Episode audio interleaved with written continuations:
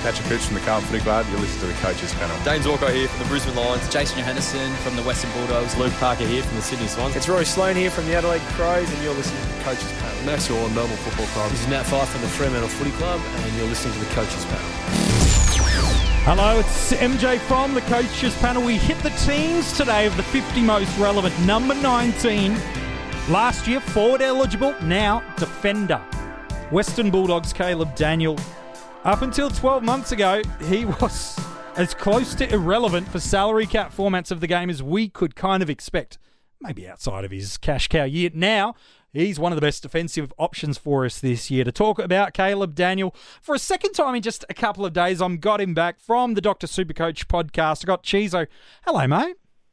Oh, thanks, MJ. I feel like a regular now. Oh, well, you know. I feel, feel quite at home chatting to you. You're not cheating on the Dr. Supercoach guys coming to have a chat, so that's fine. They do do some great work. If you love your Supercoach content, always want to make sure you go and check out the podcasts and the Patreon work these guys do.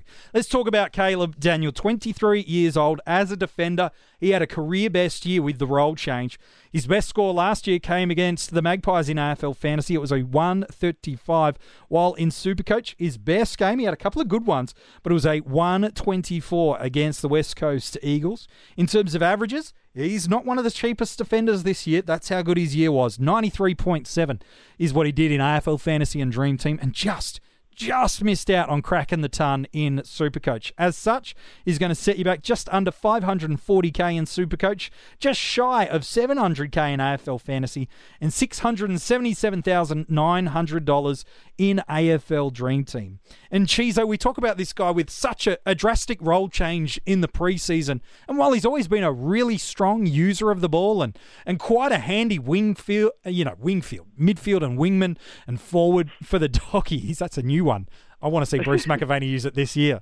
Um, is he's always been so good, but gosh, this move to the back line elevated him and his fantasy footy scores last year. And you know, uh, the people that were watching him closely sort of predicted this off the back of 2018 because mm. in 2018 um, was when you know Bevo really decided that his excellent decision making is something that they could use in the back half. Um, and so going into the preseason, there were already a couple of us with our eyes open just to see um, you know exactly what role he could have. Um, and he's gone from the three previous years averaging um, a very consistent 21 disposals up to nearly 27. And, and you know, that extra um, disposals that he's getting is just purely from that role. And so staying in that back line um, with his excellent decision making, you know, he's just so perfect for what the dogs need that I just don't see his role changing in 2020. Yeah, we, we talk about the Western Bulldogs and a player that we re- revealed earlier in the 50 most relevant in, in a Josh Dunkley, who we think's a superstar of the competition. We saw last year when he's given the right role, gosh, he can score. But there's always still that doubt about some Western Bulldogs that will Bevo change his mind and move them on. Yet it's interesting. There's not that much concern amongst the fantasy community that Bevo's going to pull the plug on Caleb Daniel this year. Is that just because he played that role so well in your eyes, Chizo, with both distribution of the ball by hand and by foot, setting the forward movement of the ball up for the doggies? That it's like, well, why would you? Well, that's right. And uh, when we're talking about, you know, the way that the doggies, you know, kind of change different players' roles from season to season, you have to ask yourself – is there a second role that this player could play sufficiently? Mm. Um, and you're looking at the likes of um, Bontempelli, Dunkley, uh, and these kind of guys, Macrae even, um, they have extra strings to their bow. They're big midfielders, big body. Yeah. Uh, you put them in basically any situation uh, on this whiteboard, and they're going to have a positive impact. Yes. With someone like Caleb Daniel, we've everyone's talked about um, you know his physical constraints, but being a person um, of his stature means that he has to excel through different means. He has to be elite by foot and by disposal efficiency, and he has to have elite decision making, which he does.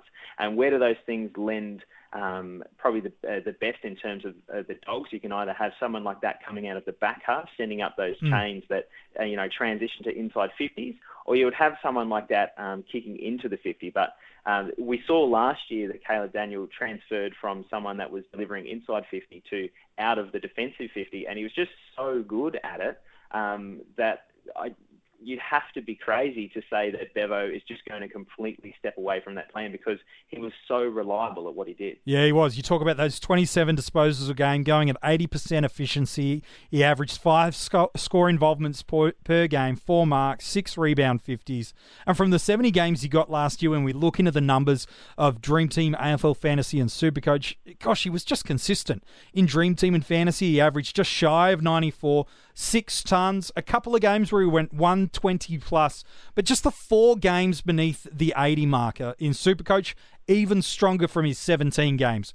99 was his seasonal average, 10 tons, a ceiling of uh, just two games over 120. But again, that nice high scoring floor with just the four scores beneath 80 all year. I suppose, Chizo, when we're picking the guy that's ranked sixth in terms of averages across all formats, it's probably not his scoring ceiling of consistent high hundreds that we're picking him for. It's because we know what we're going to get week in, week out when it comes to Caleb Daniel. Well, that's right. And, you know, when we're logging on for the first time and we're picking those players um, just to fill out our teams to begin with, you know, who we look for? We look for those really sexy players, don't yeah. we? We look for the likes of James Sicily that can put out a 150 two weeks in a row. But the problem with players like that um, is that they firstly draw attention, mm. and then secondly, they tend to have a low floor. And I think floor is overlooked so often into um, eh, over, you know, say ceiling. People will see that 150, but they won't see the 50 next week. Yeah. Whereas with Caleb Daniel, the thing that you know is the allure for him for my side in 2020 is the fact that I can guarantee every week he is going to be, um, you know, putting out a score that is not going to cost me a head-to-head game, unlike someone like a Sicily would. Yeah, and I think that's important for coaches too. Is we can get caught up with the yeah, but it's all about ceiling. It's all about ceiling, and and it is about ceiling. Absolutely, we want that, but we do need consistency in our sides. Without it, gosh, our our, our weekly scores yo-yo week to week.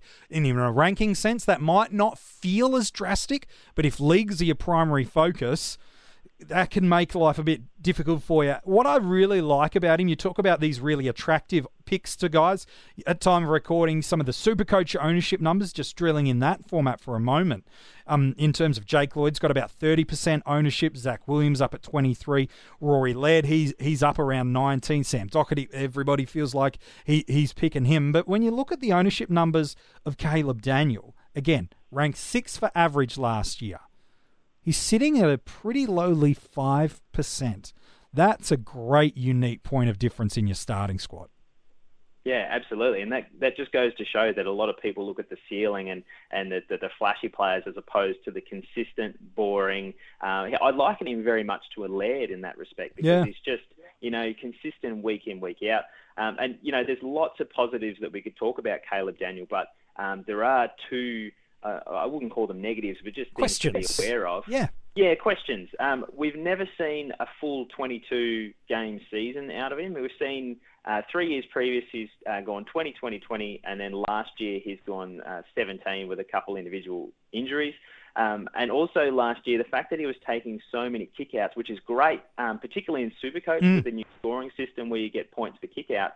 But we've seen his kick to handball ratio go from one to one to suddenly 1.8 to one. Yeah. That he's, you know, he's leading so much more by foot that if they suddenly have one, uh, let's say they give the ball to, uh, you know, like a Matt Suckling type um, to start taking a higher percentage of the kickouts. Well, suddenly, particularly in Supercoach, he's losing a lot of those points, and his kick to handball ratio is just going to, you know, come back to an even keel, which may impact his scoring.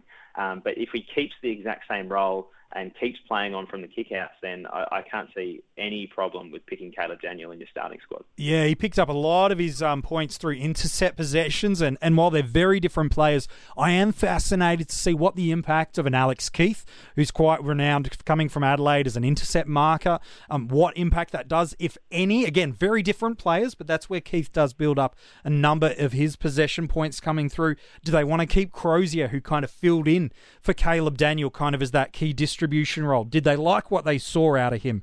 The great thing is, I can't see a world where Daniel's not solidified in that back six. It's all just about how does this all work together?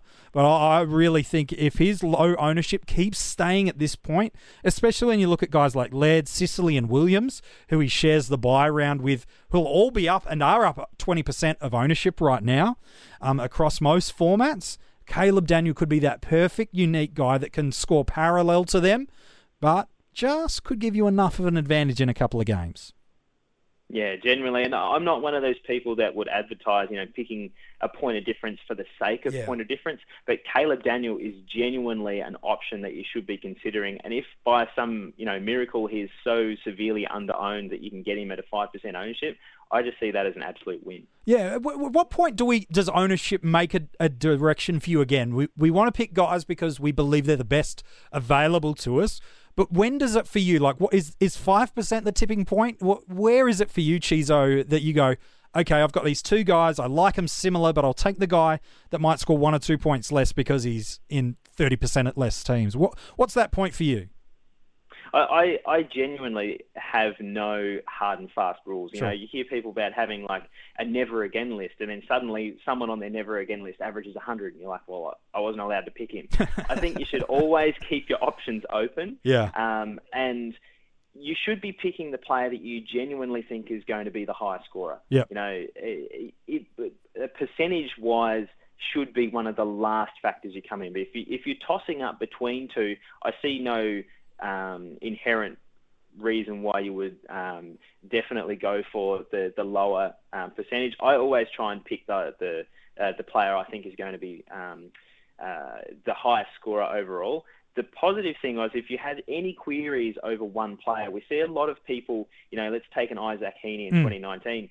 Everyone was picking Isaac Heeney over a Josh Dunkley because Heeney was higher owned, Yeah. and so they were thinking that was going to be less risk. Well, if you're not picking the player that you think is going to score the highest, then you're not making the right decision, irrespective of what um, percentage of ownership they are. So, um, apples to apples, uh, you know, I, I, I don't look at ownership percentage, but it can be a really nice, you know, cherry on the cake if you pick this point of difference because A, you think he's going to score higher, and then B, he's just really underowned. Yeah, it's a good call, man. I think he's a ripper option for us across the formats this year. And if he's not in your starting squad, certainly you need to be tracking how he goes uh, throughout the season. He could, again, be one of the best available defensive options for us. Where does he go in drafts, though? That's probably the big question. Given he's ranked sixth in terms of his seasonal average, he's probably Chizo someone's D1 is is the second round too early for him in, in formats, or or is it dependent in part of what's happening in your draft? Well, definitely, you know, if if someone in your league starts to defend a defender run, you're probably going to pick them earlier. It's, it's the same with the ruck run. As soon as the ruck run starts, you're trying to jump on. Um, with Caleb Daniel, as you say, you probably are getting him in at D1. Um, you know, imagine if you got him at D2. Oh my That'd just be gosh. an absolute, just a steal.